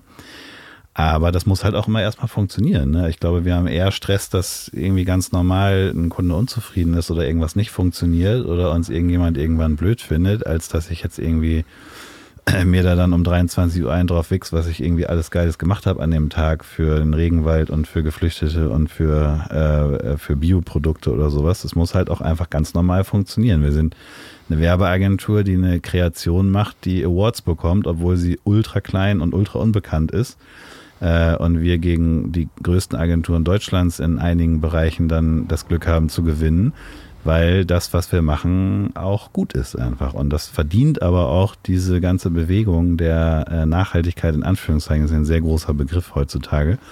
Aber das verdienen diese guten Produkte auch, dass man sich die Mühe gibt, dass die eine ernsthafte Chance bekommen auf dem Markt, weil im Feld des Kapitalismus, wer wie viel Budget für Werbung hat und wer welche äh, super tollen Programmdirektoren bekommt, wo man einen Slot um 20.15 Uhr bei Pro7 bekommt und sowas alles. Ähm, da haben wir mit allem, was wir machen, keine Chance. Wir müssen halt andere Wege gehen und diese Sachen erfolgreich machen mit guten digitalen Ideen oder guten modernen Ideen oder auch Ideen, die mit Engagement zu tun haben, wo wir dann beweisen können, dass viele Leute dafür einstehen, dass das, was wir machen, das Richtige ist so und die uns das dann zeigen durch ihren Einsatz oder durch, also bis runter zu ihrem Like oder wie auch immer, dass die Sachen halt auch wirklich relevant sind so. War, ganz andere Frage. Ähm, was war dein Wunsch? Was wolltest du mal werden, als du klein warst? Ähm, ich muss, ähm, also mein, mein Papa und mein großer Halbbruder sind Polizist. Und das habe ich aber, glaube ich, nie gehabt. Ich glaube, als Kind habe ich sowas überhaupt nie gehabt. Das weiß ich nicht. Ich wollte Basketballspieler werden, also von äh, so Pubertät, also um die Pubertät rum bis 18 wollte ich Basketballspieler werden. Ähm, kommt gleich ein Fun Fact. Aber äh, also ich würde äh, kurz nachfragen, aber du hast auch Basketball gespielt. nee, Tischkicker. ich meine, wieder nur also 1,10, das kann ja keiner jetzt sehen an den Endgeräten. Die Vorstellung so schön, dass man einfach nur den Wunsch hat, Basketball. Oh, nee. ich, ich wollte eigentlich in der Minute was anderes sagen. Ich habe, glaube ich, gesagt, in einer Minute kommt ein Fun Fact. Die Mannschaft, für die, in der ich trainiert habe, äh, in meinen Teenagerjahren, ist äh, deutscher Meister geworden eines Tages. Ah, in einem, in einem Jahr 2006, wo ich noch als Uldi vielleicht das Glück hätte haben können, in diesem Team zu spielen. Also das ist natürlich völlig utopisch, aber theoretisch ist das meine Mannschaft gewesen. Die deutscher Meister, also Oldenburg deutscher Meister, ne, das ist im, äh, also die ganze Stadt, also Geschäftsfrauen auch, aber Geschäftsmänner und Geschäftsfrauen sind in lila gelben Schals äh, jahrelang wirklich durch die Gegend gelaufen, weil sie so stolz waren mit Tränen erfüllten Augen über, äh, über ihre Heimatstadt. Aber ähm, ich wollte, ähm, Polizist weiß ich nicht genau, Basketballspieler auf jeden Fall. Ich wollte tatsächlich ähm, Schreiber werden, Autor, Journalist, Redakteur, irgendwas. Das konnte ich mir damals nicht vorstellen. So quasi von kurz vorm Deutsch-LK an. Aber als Kind weiß ich das nicht. Aber ähm, du bist ja auch selber für Text und Kreation zuständig in der Agentur. Du bist nicht Geschäftsführer, wenn man auf die Webseite guckt? Nee, nicht mehr. Nee. Joko ist besser da drin, das muss man ganz ehrlich sagen. Ja, liebe Grüße. Ähm, Danke. Also, nee, nee, Joko müsste das jetzt sagen. So. Aber ihr ergänzt euch Danke. wahrscheinlich so. Ähm, auf dem Weg hierher, ja, als ich dich abgeholt habe, äh, am Bahnhof und wir hierher gefahren sind, hast du gesagt, ich muss dir, nee, nee, ich, nee ich, ich muss dir ganz kurz was schicken, damit ich es mir merke. Und du hast ah. mir NBA geschickt. Was hat es damit auf sich? Ja, Jogo und ich werden im, äh, im Oktober äh, den ersten Urlaub unseres Lebens äh, gemeinsam genießen. Und zwar haben wir schon Trendtouren gemacht wo wir uns damals für das, wofür wir gearbeitet haben, wichtige ähm, Orte angeguckt haben. Das ist unter anderem New York gewesen äh, oder in Barcelona waren wir mal oder sowas, weil wir uns dann da halt so bestimmte äh, Trends angeguckt haben, damit wir das beim Steuerberater einreichen können. Liebe Grüße an äh, Joko. Und den Steuerberater und, Steuerberater. und die Finanzbehörde. Nee, haben wir, das ist auch überhaupt nicht übertrieben, aber wir haben so, äh, wir haben so Trendtouren immer in unserem Leben gemacht. Joko und ich sind 2014 einmal mit Baltic Sea Circle äh, die Rallye äh, um die Ostsee gemacht in Youngtime. Ah, ja, ja, ja. Das großes ich, ja, ja. Erlebnis, also großes äh, Buddy-Bromance-Erlebnis auch auf jeden Fall. Richtig schöne 14 Tage gewesen. Und wir machen jetzt tatsächlich das erste Mal Urlaub. Der Urlaub gipfelt in dem jährlichen Symposium von Dr. Bronners in der Zentrale in San Diego. Und wir starten aber in Kanada und fahren einmal die Westküste entlang, gucken uns in LA den ähm, Duschbus an, der sozusagen ein stilles, oder nicht stilles, aber der ein Vorbild für unseren Gobanio-Duschbus ist, den wir jetzt in Hamburg machen, äh, ab diesem Jahr durch das Crowdfunding finanziert worden und wird im, naja, also zwischen Herbst und Winter auf die Straße kommen, wann es am wichtigsten wird. Das ist ein Bus, toi, toi, toi. Bus in Busch. Man, ein Busch. Das ist ein, das ist ein, wir, haben uns, wir haben das Konzept leicht verändert. Es auch ist eine GmbH. Es ist jetzt ein Busch in, in Ostdorfer. Wo man duschen kann, Entschuldigung. Nein, es ist ein total ernstes und auch wirklich gutes Thema. Alles, was wir aus unserem Büro in der Fruchtallee machen, äh, darf auch Spaß machen. Also es ja. ist natürlich ein ernstes Thema, aber es ist auch ein Thema, was in erster Linie sehr schön aussieht. Es, es geht um Bus, in dem Obdachlose buschen, äh, buschen. Sie dürfen da buchstabieren, alles, was sie wollen eigentlich letztendlich. Obdachlose. Ob du dich jetzt mal zusammenreißen kannst, duschen ist die wichtigere Frage. Ja. Es gibt hier so schwere Ledersessel. Ich weiß nicht, ob ihr das in den anderen Folgen schon mal gehört habt, aber das klingt jedes Mal, wenn ich mein Bein hier umschlage, ja. was ich als feine Dame natürlich häufiger tue, klingt das wirklich so, als würde ich da wirklich mit meinem Jeansstoff über das Leder reiben und dann ja, ja, ja, klingt das ist unangenehm. Aber, dabei ist er nackt. Das, das ist natürlich Schweiß, Angstschweiß. Ach, wir, wir könnten Stunden so ja, weitermachen. Das ist ein Duschbus für Menschen ohne Obdach. Die, wir fahren, ja, jetzt lache ich auch, weil wegen Rotwein und so. Nein, das ist, das schneide ich So raus. ernst ist es nur. Nee, brauchst du nicht rausschneiden. Nee. Nein, das ist alles authentisch bei uns, bei mir. Also, weiß ich nicht. In der Hose auch. Also hab keine an. Aber auf jeden Fall, äh, ja, was hast du denn vor dem Duschbus eigentlich nochmal gefragt? Ich ähm, wollte nicht. Äh, nee, die Reise. Ihr wart, ihr um die Ostsee einmal drumherum? Nein! Äh, NBA, Ach so, Westküste. NBA, ja, und wir wollen äh, uns ein Spiel der ähm, äh, La Lacas angucken, heißen die. Ja, ja. Und da spielt LeBron James auch. Ähm, und vielleicht sehen wir dann nämlich dann äh, diesen Opa, der bei Shining mitgespielt die hat. Die spielen ähm, im Staples Center? Ja. Der Cousin von meinem besten Freund Joko Weikopf ist ein äh, sehr hohen, hohes geschäftsführendes äh, Brandmanagement hier bei Nike und er hat unter anderem die Marke Air Jordan entwickelt, äh, Anfang der 90er, Ende der 80er, Anfang der 90er. Und auf diesen Familienfesten hat der Vater von Joko immer zu Joko gesagt, du spielst ja auch Basketball, der Cousin ist jetzt auch irgendwie, hat jetzt was mit Basketball zu tun und so weiter. Und das wurde jetzt nie wirklich näher erörtert.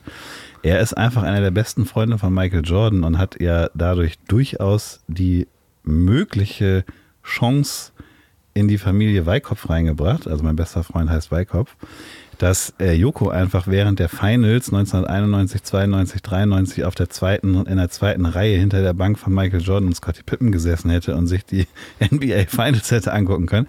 Aber der Vater von Joko ist leider nie auf die Idee gekommen, diese beiden Themen, Basketball und Basketball, zusammenzubringen. dass Joko mal das, äh, also natürlich sehr viel, also Nike, ne, ganz oben bei Nike, hättest, also das Einfliegen wäre ja, also Mal abgesehen davon, dass Joko da wahrscheinlich irgendwie eine, äh, also auch jede, äh, jeden Kredit für aufgenommen hätte. Aber das hätte, hätte man ja drauf kommen können, dass das vielleicht ja. für so ein Kid was gewesen wäre damals. Ja. Und jetzt versuchen wir, ähm, äh, Fun Fact nämlich, LA spielt in der Zeit, wo wir da sind. Wir sind fünf Tage in LA, glaube ich, äh, von unserer Route äh, über Seattle, weil wir auch Eddie Vedder versuchen ähm, zu stalken äh, wie ich das gelernt habe, dass das was Cooles ist im Privatleben. Wenn man Menschen hinterher steigt und da klingelt einfach. äh, nein, das machen wir natürlich nicht. Aber ähm, äh, Charlotte spielt gegen LA in der Zeit und Charlotte, äh, da gibt es ja gewisse Anteilhaberschaften von äh, Michael Jordan. Und wir versuchen irgendwie nochmal über. Den Cousin anzurufen. Ja, da drauf, ja. vielleicht nochmal 20 Jahre danach darauf zu kommen ob man das nochmal zusammenführen kann. Aber äh, lange Rede, kurzer Sinn, wir machen eine Westküstentour mit einem Mietauto, was wahrscheinlich, also auf jeden Fall eh sein wird, aber es ist nicht die ökologischste Tour, aber auch das gehört zum Leben dazu manchmal. Oh, ich bin früher nachts aufgestanden, um die äh, Bulls-Spiele zu gucken, ne? Ja, sehr das, wenig äh, wurde von DSF oder seit 1 äh, live übertragen, so immer ja 1.30, 3 Uhr so. The Zone. Da bin ich großartig. nachts aufgestanden, heimlich. Und also meine Mutter hat mir früher, also neulich mal gesagt, dass sie das immer mitbekommen hat. Ich dachte immer, das wäre super leise und heimlich gewesen, wie ich da runtergeschlichen bin auf den ultra knarzenden Holzstufen von unserer Treppe. Aber äh, habe ich mir nachts immer angeguckt tatsächlich, als man noch damals ohne Schlaf auskam. Ich habe aus meinem Zimmer, wir sind in einem Bungalow groß geworden, konnte ich ähm, aus meinem Zimmer durchs Wohnzimmerfenster, weil das so über Eck war, konnte ich den Fernseher sehen. Und irgendwann habe ich herausgefunden, dass ich über mein Kofferradio den Ton vom zweiten Programm äh, empfange. Dann habe ich mir ein Kissen auf die Heizung gepackt und Nicht habe schlecht durch mein Zimmer den Fernseher gesehen, wenn das zweite Programm lief und habe dort King Kong gesehen das erste Mal und ich glaube, ich war äh, nicht schlecht. fünf oder sowas und habe das rausgefunden. Dass Ist King Kong diese Schwarz-Weiß-Version? Ja, ich glaube, das war damals die Schwarz. Habe ich neulich äh, bei YouTube gesehen, dass es rausgeschnittene Szenen gab, wo ähm, die äh, Jane äh, zu unzüchtig präsentiert wurde und das hieß tatsächlich damals schon in den wann auch immer diese Version rauskam, 40er, 50er, 60er, 70er, weiß nicht genau, dass sie, äh, dass er die wirklich nackt in seiner Hand gehalten hat und dann aber einfach äh, durchgebissen hat in der Mitte. Das wurde damals gezeigt mit diesen Effekten. Das war zu kokett. Das war durchaus zu kokett für die damalige Zeit. Aber gibt's bei YouTube jetzt, kannst du dir angucken. Finde ich, find ich sehr gut. Ähm, Janis, wenn du, Was du damals verpasst hast. wenn du wiederkommst aus den USA, ähm, du bist jederzeit hier herzlich willkommen. Wer einmal im Tonmobil war, Das ist das Schönste. kann ähm, wiederkommen, um Updates zu geben. Ich wünsche mir, dass du gut. weiter Gutes tut. Geht auf clubkinder. De. Ähm, wenn ihr helfen wollt, bewerbt euch oder schreibt die Die an. Bewerbung ist wirklich übertrieben, ne? Also jeder kann bei uns mithelfen, Ja. aber wir werden uns Aber auch wenn ihr Hilfe mit braucht. offenen Armen äh, werden wir empfangen, ja. Ähm, vielen Dank, dass du hier warst. Das, Ich danke dir ähm, sehr. Wir könnten noch Stunden weiter über Wein, äh, Basketball und ähnliches äh, sprechen. Werden wir ja gleich auch. Ja, machen wir auch gleich. Äh, Wenn die Mikrofone aus sind, kommen die richtig heißen Themen auf den Tisch. Äh, ihr hört gleich Musik. Ich weiß noch nicht von wem. Vielleicht von mir, vielleicht wieder ein bekanntes Stück. Vielleicht auch eins, was ihr mir zugeschickt habt. Es muss GEMA-frei sein. Ähm, schickt es an ziel.ponywurst.com und das letzte Wort hat heute mein Gast. Ich danke dir wirklich sehr. Es ist einer der äh, herzenserwärmendsten Abende äh, diese Woche gewesen, die ich bisher gehabt habe. Es ist Wirklich Montag. richtig- Es ist ein Montag. Nein, es ist Donnerstag. Das ist wirklich richtig schön hier und ich danke dir sehr für dieses schöne Gespräch und das schöne Essen vorher und den schönen Wein dabei und alles, was gleich noch kommen wird und was unsere Freundschaft in Zukunft ausmachen wird. Ach. Amen.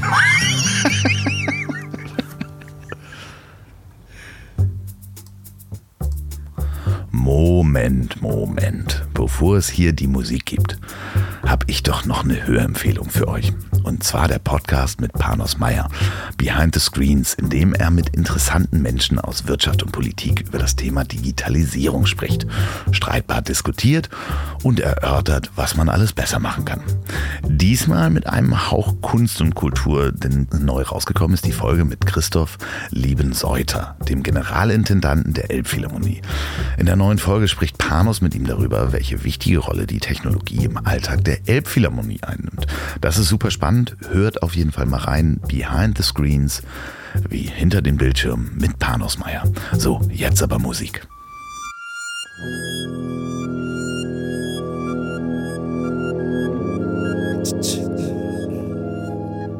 Du, du, da,